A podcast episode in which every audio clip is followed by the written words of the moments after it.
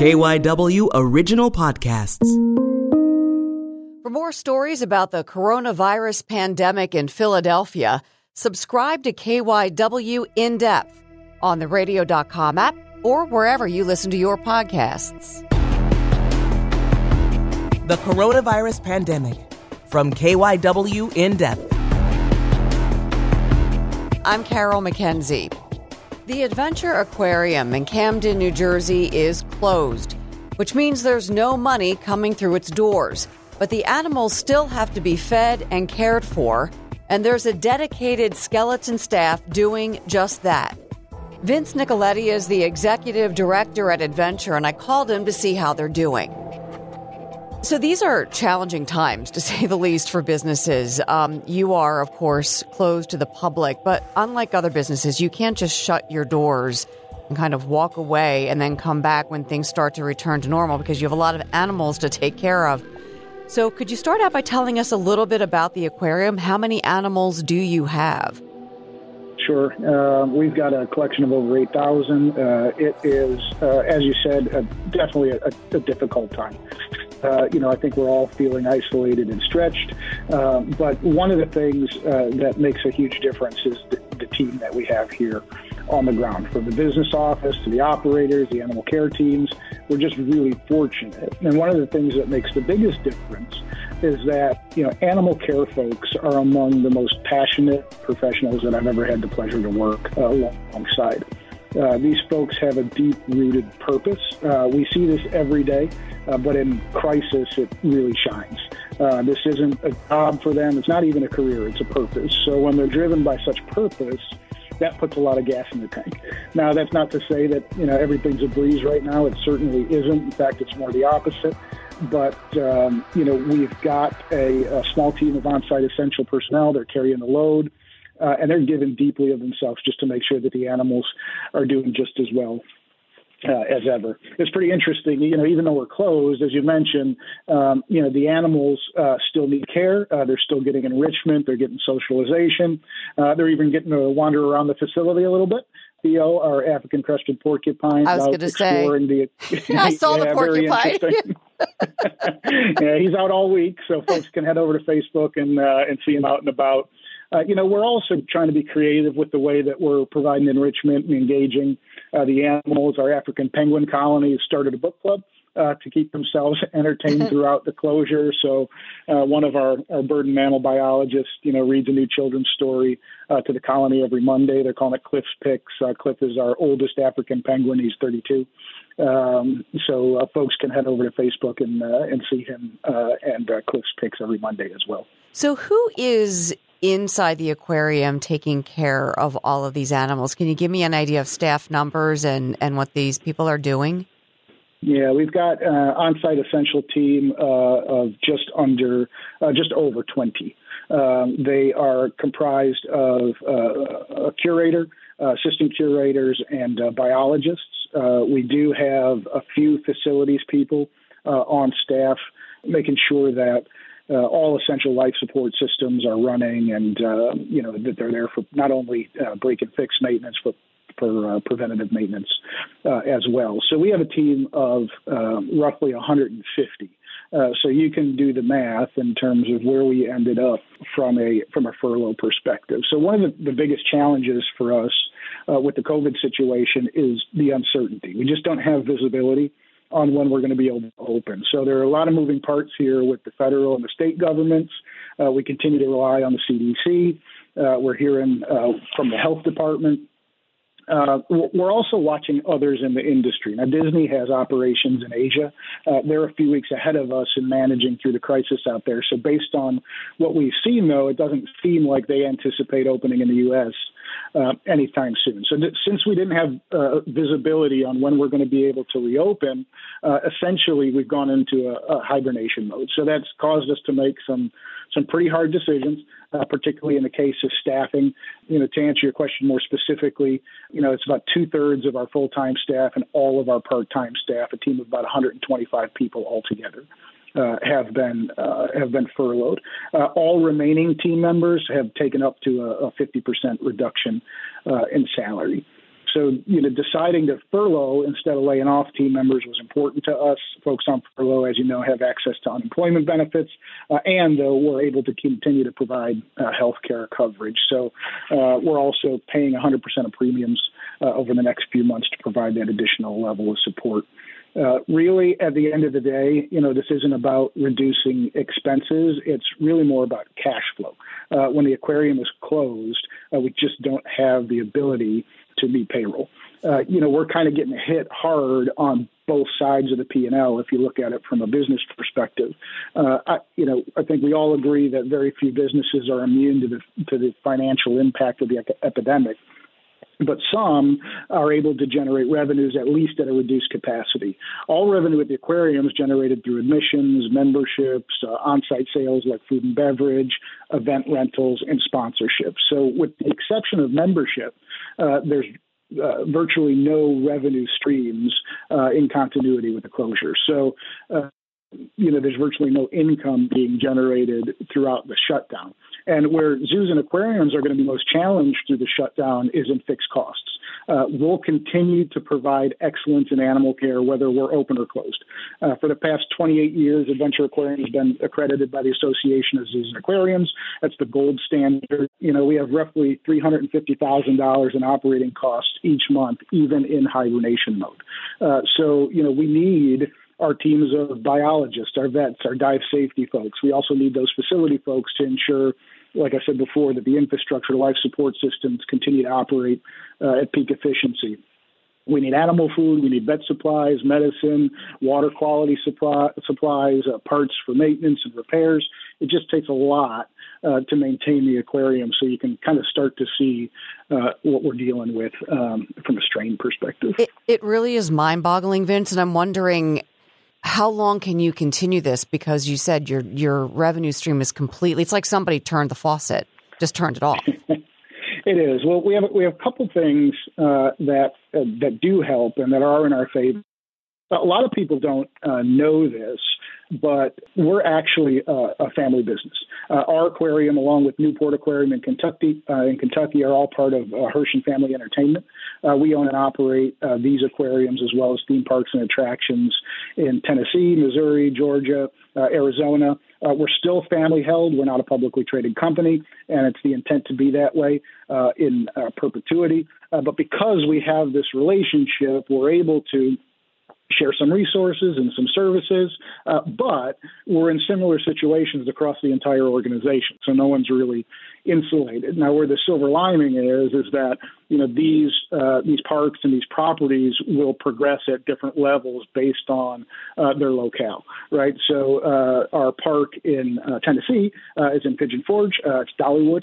Dollywood is um, you know fairly removed from population centers.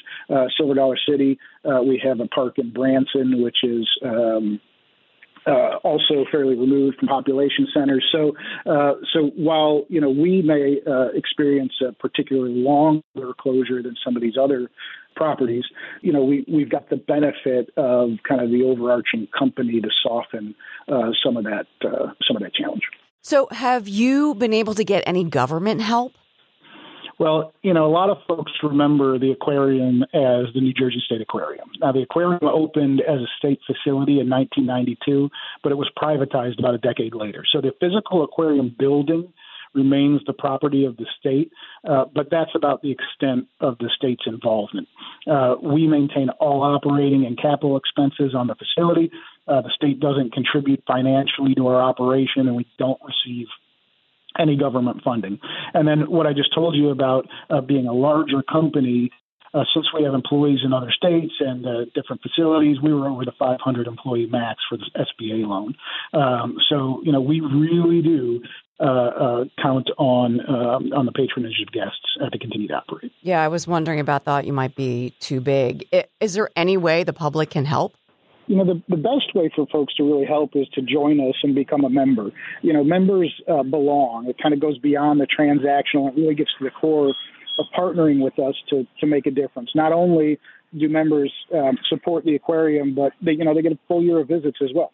There's no risk. We're extending uh, all memberships right now uh, for the amount of days that we're closed. So, you know, guests can purchase now and be assured that they're going to get a full year on their membership. Uh, not only does it help support the aquarium, but it really does help us with the cash flow, um, you know, during the closure. So, uh, in addition to our regular memberships, we're particularly excited about our new pre-K pass. Uh, which gives kids under uh, five free unlimited visits to the aquarium for an entire year, absolutely free, no charge. This was kind of a strategic move uh, on the part of the aquarium uh, to really attempt to work well uh, within our core demographic. About 70% of our attendance is young families. You know, small children experience the aquarium in such an enriching way. You know, they're filled with wonder. We hope that we can partner with parents to build that wonder into a lifelong love for the underwater world. So folks can head over to the website uh, right now and register their kids for the pre-K Pass product uh, and also purchase their memberships and, and help us through the closure. What do you think the long term effects are going to be on your operation from this? Well, I, you know, I think that uh, I'll speak a little bit broader and just maybe say the industry and everybody else. I think that folks are going to be looking for confidence that institutions like ours have taken steps to keep their families safe. You know, there's going to be a new normal, uh, at least until we, we have a vaccine. So you're going to see many facilities making adjustments to capacity to reduce crowding. Uh, you'll also see social distancing standards supported through the operation, things like queue spacing, increased opportunities for hand washing, uh, limiting cash transactions, new sanitation schedules, staff using PPE. Uh, you know, I think that there's going to be a lot uh, that's going to be the new normal. Uh, everyone out there right now is evaluating thermal scanning, temperature taking for both um, team members and guests you know, I think that we've all got the right focus here, but I think what's important is that we continue to get our guidance from the experts at the CDC and the Department of Health. And I assume that's what you're talking about how, you know, how you're going to resume operations when you are able to open. Um, do you have a date yet? we we don't not at this time. I mean, like most organizations, we've built a handful of models and forecasts, but the simple answer is that we're going to open as soon as it's safe to do so. Um, you know, we're again going to wait on that direction from the experts, um, and we also need to be a good partner with the state and local government. I no one is more excited to welcome our teams and our guests back than myself, but we've got the responsibility to do the right thing, keep everybody safe, and, and be a good community partner. The one thing I don't know if people realize that you guys do events too. I don't know if you can put a number on how many events you've lost because of the pandemic. If you can give us an idea of the events that you've lost, and are are people, you know, planning out? Are you, are, are people saying, okay, you know what, we're, but we're willing to plan for next summer or the winter or whatever? Yeah, we we do about five million dollars in event business, and you know, for for us, um, that's that's a core component uh, of our overall overall revenue model. You know, I, I think that what we're going to see is uh, that the trend is going to follow a lot uh, of the, the, state mandates. Um, you know, when we first kind of got into the situation, um, you know, and part of the challenge with this is that the information is just changing so fast. Uh, you know, but when we first got into the situation, they were calling for uh, limiting gatherings of 250. Uh, that dropped to 50. Um, and, you know, who knows where we're going to be kind of coming out of this. Uh, Governor Murphy's addressed uh, Monday before last, I believe it was. Uh, you know, he he made a, a, a comment referencing, uh, you know, not seeing the ability to do concerts in any time in the near future. Um, and so uh, it really uh, is going to come down to being a, a good partner with the state, uh, and then again taking the guidance from the experts. Um, but you know, I, I, do think already in the business we've just seen a push um, of uh, weddings and a lot of those prom businesses to later, uh, either uh, alternating years or moving some of those weddings into the shoulder seasons. You know, I think the guest is a little bit more bullish uh, than uh, than the government seems to be at this moment. Uh, but uh, it's going to be up to institutions like ours to really just be good community partners and continue to follow the guidance of the experts. What about your conservation efforts?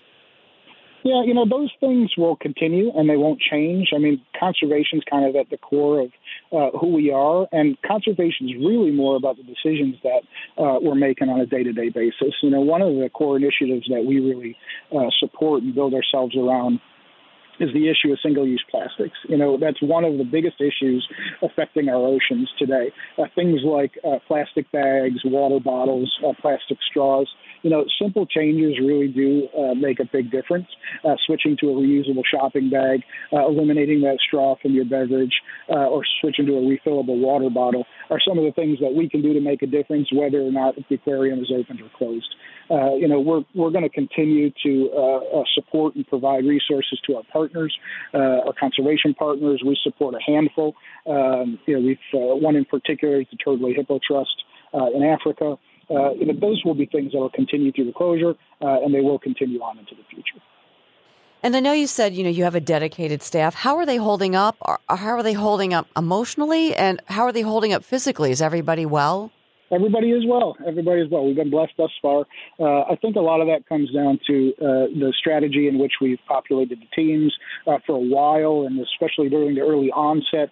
Uh, we had alternating teams on property uh, with thorough disinfection between the arrival of each team. Uh, so, you know, a lot of operational consideration and, and decision making went into those plans. Uh, you know, from from a mental perspective, I think it's as you'd expect. You know, everybody's working really hard right now. Uh, as I mentioned uh, earlier, uh, you know, the furlough has uh, impacted a large part of the organization. Uh, these aren't just coworkers uh, to these people; these are friends. these are, are battle buddies, folks they're alongside of every day. so that you know, there's some sometimes there's a little bit of um, either either survivor guilt. Why am I here, and why hasn't uh, uh, why didn't this other this other team member make the cut? But at the end of the day, I'll go back to the passion of these animal care teams. I really do think that that puts a lot of gas in the tank for these people. You know, one of the biggest challenges uh, that our furloughed animal care team had was not being able to see their animals, um, and it just really exemplifies the passion uh, that these guys have uh, for the animals in our care. That must have been those must have been really tough decisions for you to make. I, will I'll honestly say that uh, this has been the most difficult um, uh, few months in my entire career. And how long have you been doing this?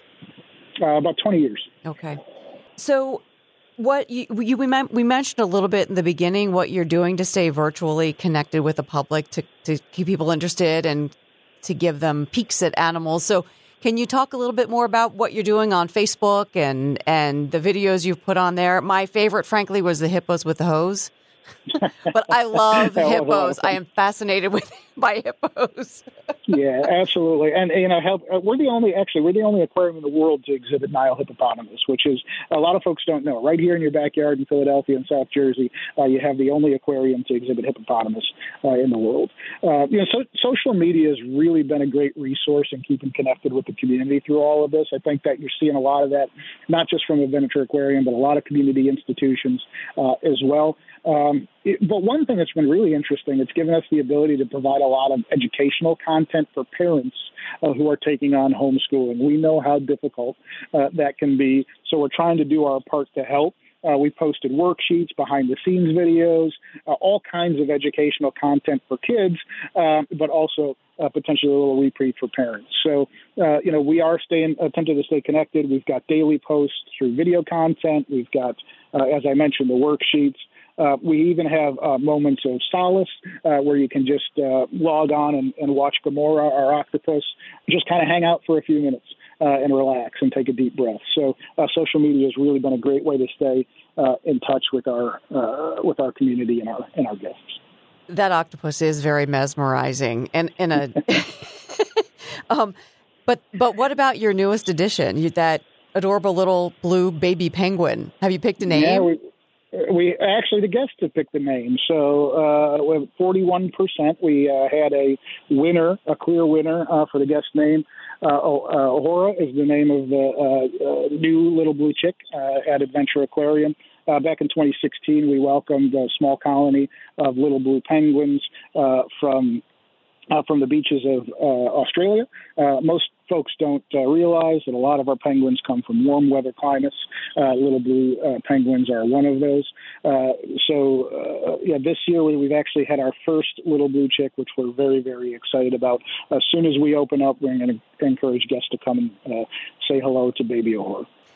Well, Vince, thank you so much for joining us. We really appreciate your time, and we wish you guys the best of luck. You're operating under really, really difficult conditions right now.